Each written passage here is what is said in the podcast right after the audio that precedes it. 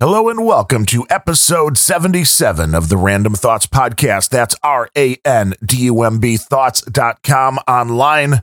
I am your host, Darren O'Neill, and on today's show, we're going to be talking about playing politics in the middle of a pandemic.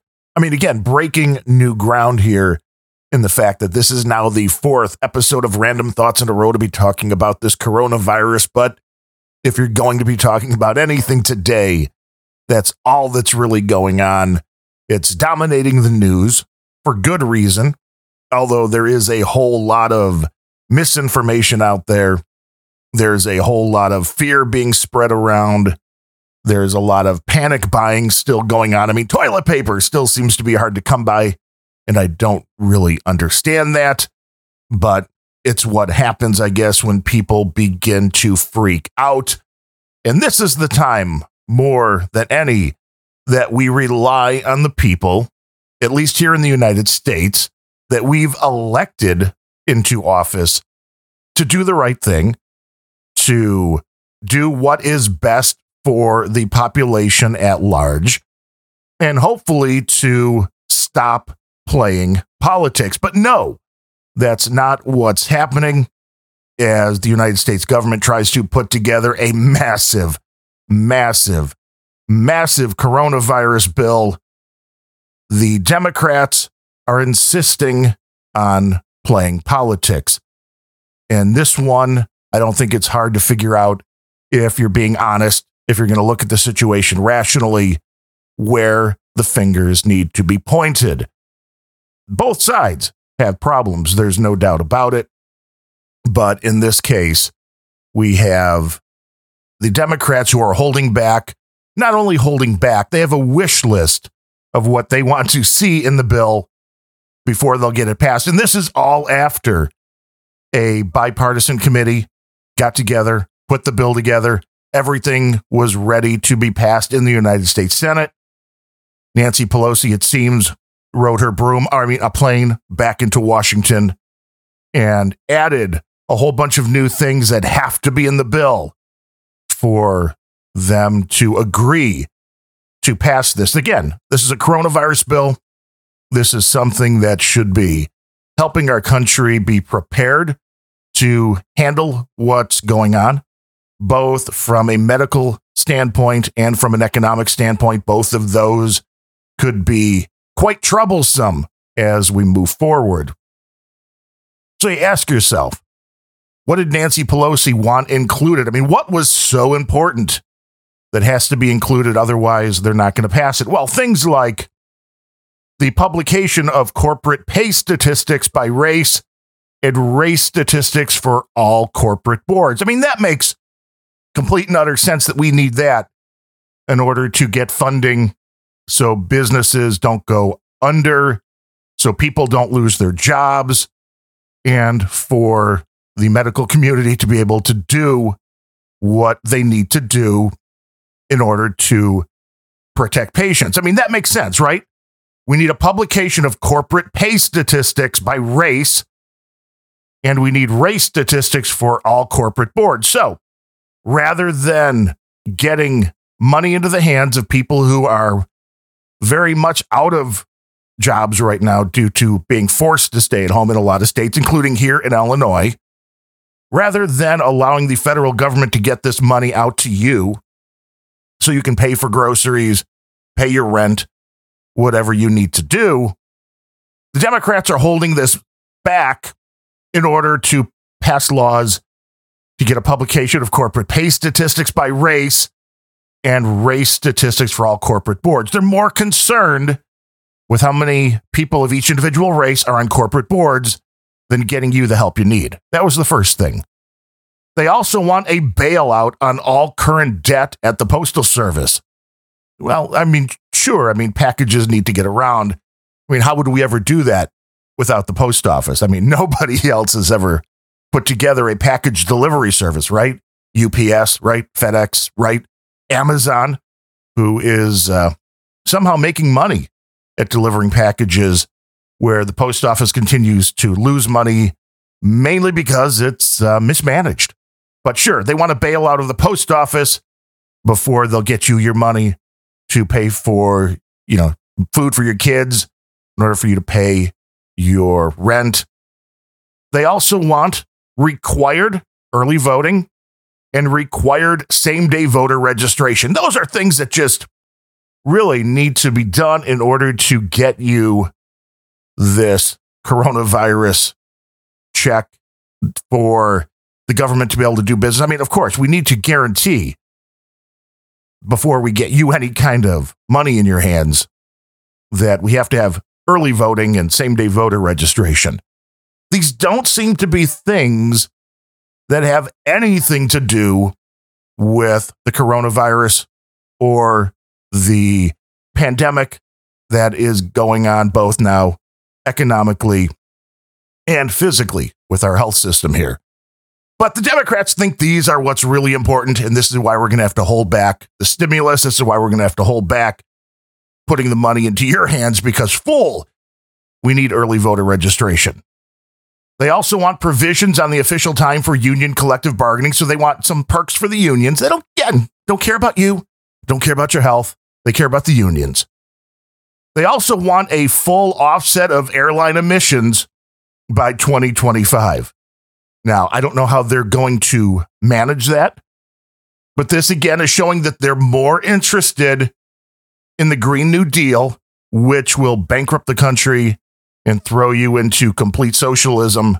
More concerned about getting the foothold in that than again, getting people the help they need now. This really should be criminal. The fact that they're worried about airline emissions when most planes are sitting around now cutting back due to the fact that nobody's traveling, but they're more worried about airline emissions than what's going on now. It seems you can't be more tone deaf than this right now in a world that the United States is certainly not alone. Everybody is under some kind of lockdown. And I know we have people that listen in Canada, Australia, throughout Europe. This isn't something unique to the United States. This is a serious situation that is causing a whole lot of strife around the world, but the Democrats want to continue to play politics on it. Another thing that they want in order to pass this particular bill the publication and reporting of greenhouse gas statistics for individual flights. Because, you know, that makes sense. It's like saying, well, what was your greenhouse statistics when you drove to the store today? I need an exact number. It doesn't make sense. This is definitely not something that needs to be debated here and now before getting this stimulus plan, before getting help to the people who need it in order for the economy not to crash. A lot of people can now continue to make the case that the Democrats are so anti Trump that they really would prefer that the economy crash rather than for Trump to get reelected. And there have been a lot of these people that have said it from Bill Maher right right at the beginning of the Trump presidency that oh I hope there's a big economic collapse because you know then Trump will be hurt. These people are so stupid. I guess they don't realize a lot of other people besides Trump actually live in the United States. But it's orange man bad derangement syndrome that is going to cause a whole lot more strife for you than anything else. And the Democrats just don't seem to care in this case. They also want retirement plans for community newspaper employees. Because, yeah, I mean, that's really the thing I would be worried about when there's a global pandemic that's causing massive economic strife, a lot of people sick, and some people critically ill and dying. Yeah, that's what I would be worried about is retirement plans for community newspaper employees. I mean, you really, really cannot make this stuff up. It is really sad and it just doesn't make any sense, except again, this is a way to get things through that normally wouldn't be gotten through because this is being put into a bill that everybody else knows the rest of this is important for the economy. It's important for the country. Also, in this, that the Democrats want is a federal $15 minimum wage, as well as paid permanent paid leave. So these are the things they went and added to the bill that they're not going to allow it to pass unless these things go through. At least that's what they're still saying as of now at 4 p.m. Central Time on Monday. What's today? The 21st? 23rd. I mean, the days, they're, they're starting to get away from me with everyone kind of seems the same lately. But yeah, that's what the Democrats are doing. And it doesn't make any sense. And if you have to point fingers at anybody in this case, are the Republicans always right? No. But in this case, to be holding this back for things, this is really equivalent to you going to a doctor and saying, you know, hey, you know, I've got the flu. I really can use some medication. And their doctor going, well, yeah, sure, I can, I can get you the medication you need, and you'll feel better just in a few minutes. But I need you to, uh, I need you to sign this saying that you will, you know, give me your house and your car and, uh, you know, whatever else they want. It's akin to holding you up without a gun. There's no doubt about it. This is what the Democrats are doing. They're saying we know the country needs this. We know the American citizens need to get this money, a lot of them in order to make rent, pay for food, keep the lights on. But no, the Democrats are more concerned about raising a minimum wage, retirement plans for community newspaper employees, getting debt from the, po- the post office wiped out. They're worried about union collective bargaining and they're worried about airline emissions. I don't get it. And I know I've ranted about this before. I believe on a previous Randumb Thoughts. If not, it was over on the other podcast I do, Grumpy Old Benz, grumpyoldbenz.com, that the way our government works, the concept that a coronavirus bill could even have stuff about minimum wage or newspaper employees. I mean, I get the minimum wage maybe comes into effect if you're dealing with things like a stimulus package, but we need a way that each individual bill is only about one thing without all the pork, without all the crazy stuff, without going, well, you know, we would like to provide, you know, a billion dollars worth of medical help, but you know, in order to do that, we're going to have to sign this high speed rail thing. It doesn't make any sense. We need to start separating these things out so when somebody actually signs a bill that they're actually getting what they want 100%. I mean, I understand there's compromise, but this idea that we have to throw a bunch of other stuff in with it really never leads to anything good. But one of the things that's going on right now, one of the stories you're reading everywhere is the lack of testing and the lack of masks and equipment that is needed for the people on the front line in order to try to keep them from getting sick because that is a domino effect you don't want to happen. If you have your doctors and the people working in the hospitals all getting sick, you can have a cascading failure that is really going to be a scary thing. But we've heard a lot about the testing, and the testing is actually something that I get from a statistical standpoint because when this is all said and done, this is going to be some interesting data to look at, and it could be helpful moving forward for things that might come after this. But the concept that everybody should be getting tested right now is a laugh, even though these are the kind of things you're hearing from the mayor here in Chicago.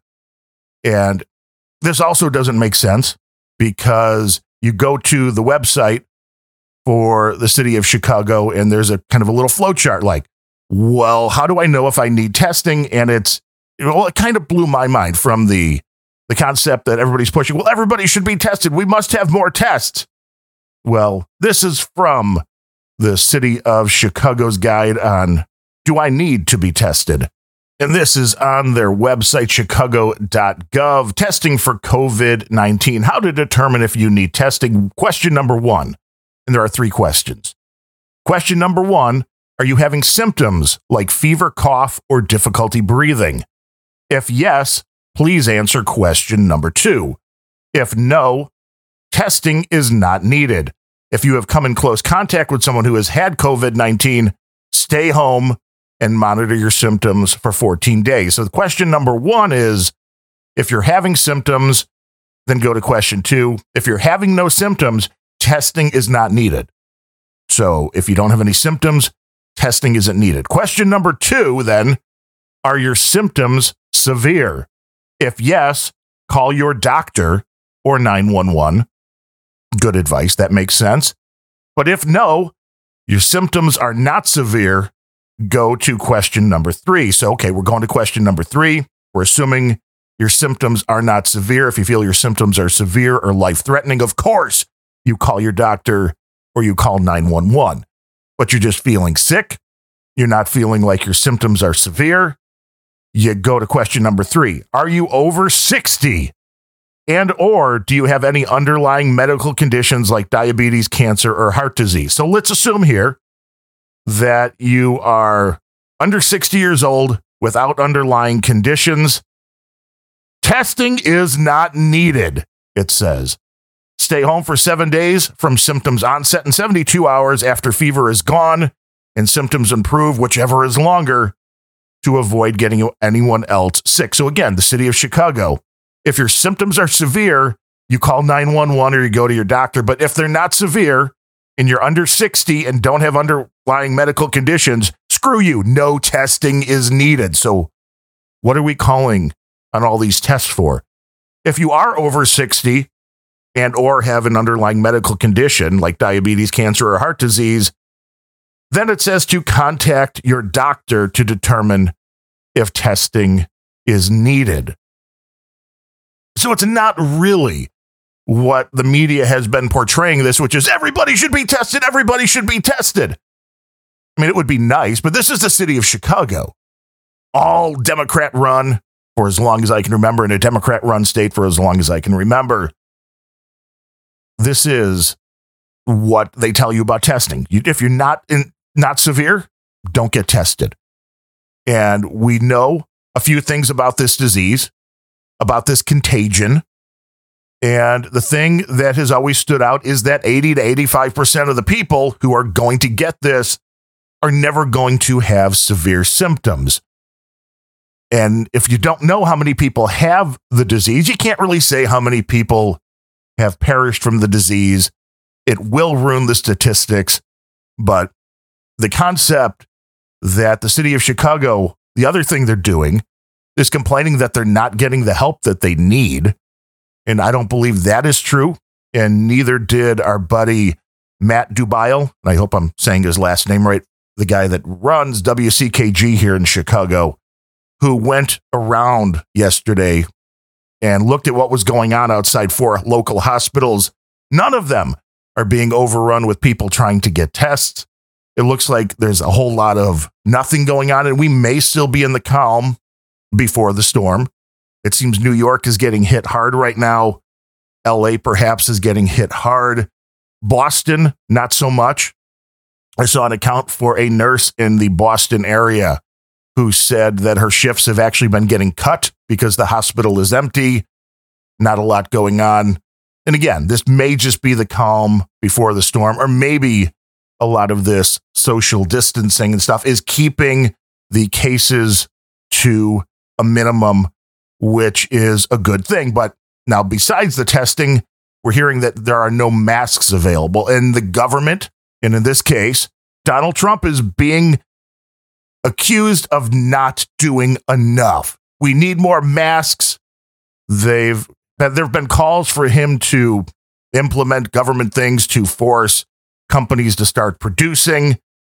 This hasn't quite been done yet. But if you want to look at why there's a shortage on masks in the federal government in the stockpile. You go back beyond Donald Trump, believe it or not, you go back to the presidency of one Barack Hussein Obama. And I found this to be very interesting and very telling. In 2006, Congress added supplemental funds to add 104 million N95 masks and 52 million surgical masks as they prepared for a flu pandemic. So this is good. the government is preparing something very rare. This goes back to 2006. So that was that George W. Bush guy that everybody hated, right? This was under his control. This was under his reign. Congress added the funds to add these 104 million N95 masks and 52 million surgical masks in order to prepare for a flu pandemic. Well, guess what? We had one in 2009, the swine flu H1N1. You're old enough to remember that one. Well, the mask shortage happened and the federal government stepped in, which is what they were supposed to do. And they distributed about three quarters of the supply of masks that it had on hand. Because of this pandemic at the time with the H1N1 swine flu, the N95 masks were then on a two to three year backlog due to demand. But guess what? Obama and his federal government never replenished the supply. According to Charles Johnson, president of the International Safety Equipment Association, the Obama administration pulled roughly 100 million masks during the swine flu epidemic to be distributed, but then the advice to replenish that supply was never heeded.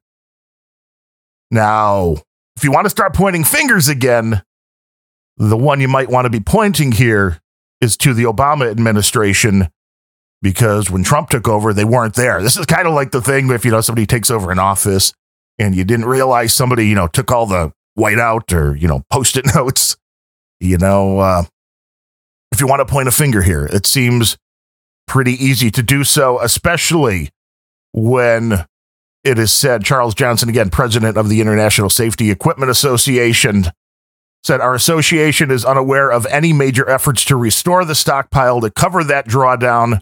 And this he told to the Los Angeles Times, which is why right now, when we need about 300 million masks that are estimated to be needed for this pandemic with the coronavirus, instead of having about 115 or so million masks waiting to be distributed by the federal government, there's 12 million. Thanks, Obama.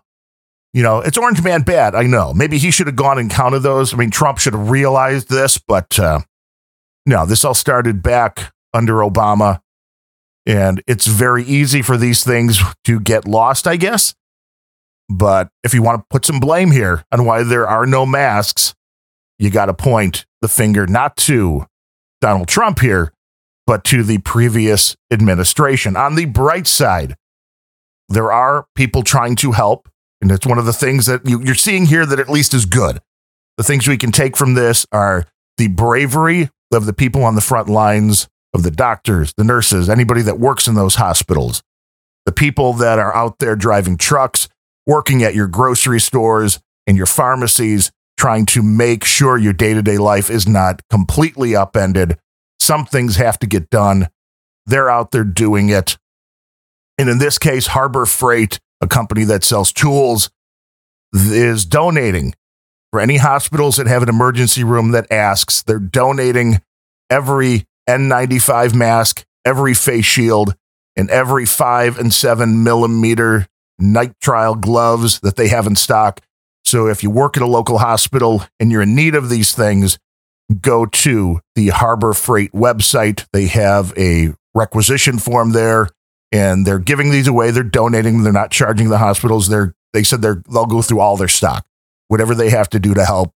So kudos to a company that's doing something to help and not trying to make a buck. Like, remember the guy that went and bought, what, 18,000 bottles of hand sanitizer? And he had to end up donating them because, well, he ended up having nowhere to sell them. So, you know, don't be a douche. It's pretty easy.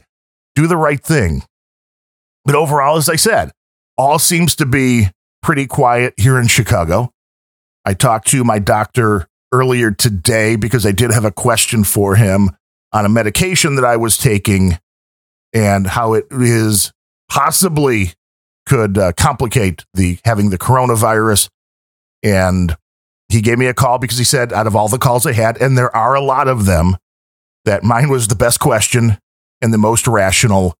Uh, it seems like there is a lot of panic going on, and I get it, but you need to take a deep breath, take everything one step at a time and keep yourself healthy by doing the things that you should be doing rather than worrying that if you don't have symptoms, don't be calling your doctor. If you have the sniffles, don't be calling your doctor. You have to look at this in a reasonable way. If you have a fever and you got a cough, well, then you probably want to at least call your doctor, but not go in. But treatment is on the way, it seems. We talked about this in one of the previous episodes about the chloroquine. And this is something that there's some anecdotal evidence, which is really good beyond just the study in France. Uh, you're seeing things in the news now with people. One of the guys that had gotten this drug treatment talked about the fact that he thought he was literally going to die within 24 hours because his breathing, he talked about being labored. And this was a guy that wasn't that old. I think he was in his 50s. So it kind of hit home a little bit with me. And he talked about the fact that he had gotten a text from somebody with a link to the story that, hey, Donald Trump's talking about this drug. And he's like, so I asked my doctor. And the doctor's like, well, you know, I don't know if you really want to try that. It's not tested. We don't know. You know, it could make things worse. And the guy's like, look, I feel like I'm going to die. And I want the treatment. The doctor got him the treatment. Within 30 minutes, he said the nurse was in his room giving him the first dose of the chloroquine, or maybe it was the hydroxychloroquine. There's two different variations here. But he said that he had the feeling of his heart racing. He had another bout of really having a difficulty breathing, but he ended up going to sleep. And a few hours later, woke up and he was like, it felt like nothing had happened. The symptoms drastically got better drastically quick. And he credits this drug therapy with saving his life and with Donald Trump being the blowhard that the left wants to make him for going out and talking about this kind of stuff. I mean, I get that Dr. Fauci, that is the doctor that is in charge of all this stuff. I understand why doctors don't want to talk about things that haven't been proven.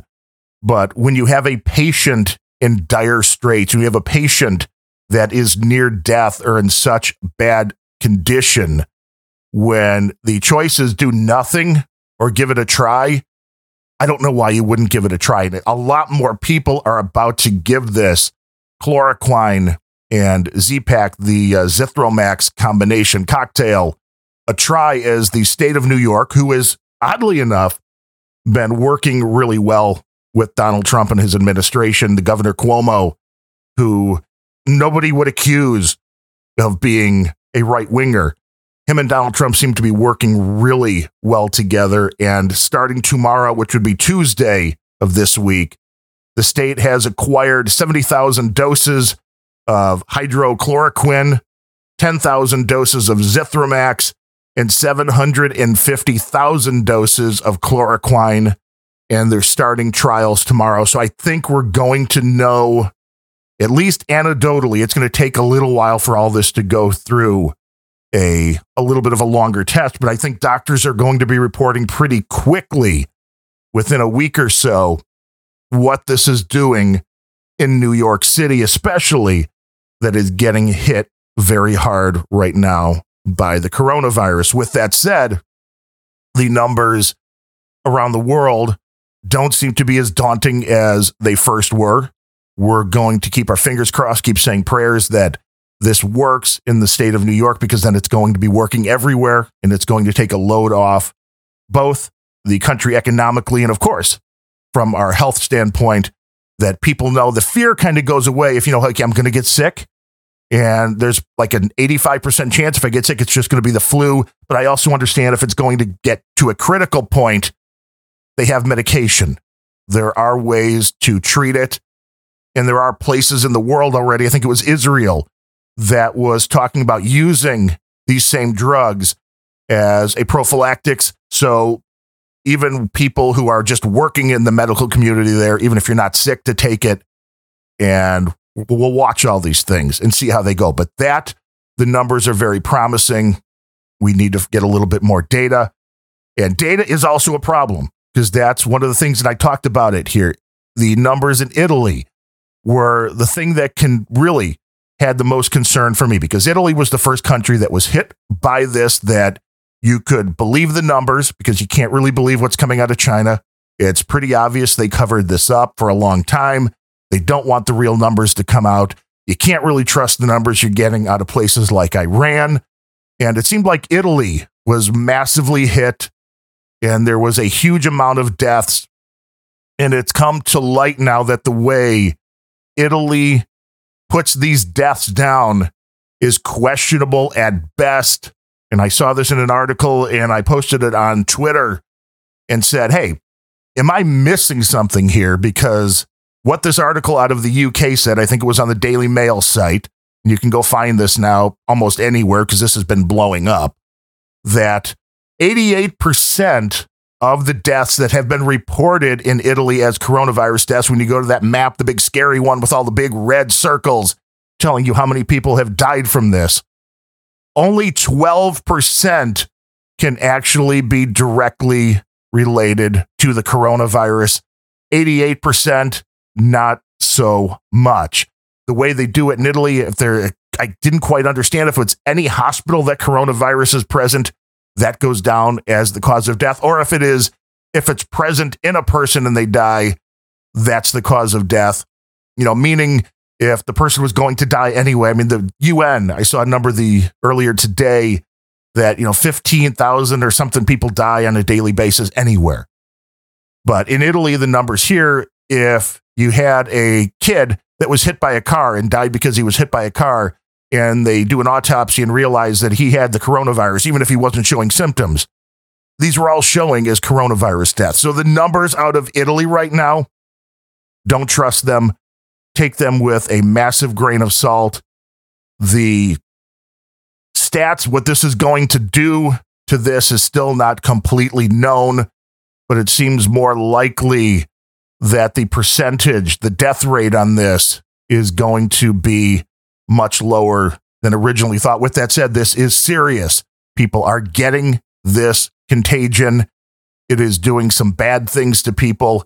And you have to understand, even if you're young, if you feel like you can't breathe, get help as quickly as you can because there is help out there. There are drugs out there that are working, and you need to be on a ventilator if your lungs start getting filled in order to keep oxygen going. It's a pretty basic thing, but don't be the strong one that goes, "Well, no, I'll be fine. I just I just need another day." If you're having trouble breathing, that's not the thing to do. If you just have a cough, sure. If you have a headache and you know muscle aches, and that's fine. You could probably get through it like the cases 85% or so that are just going to be kind of like a bad flu.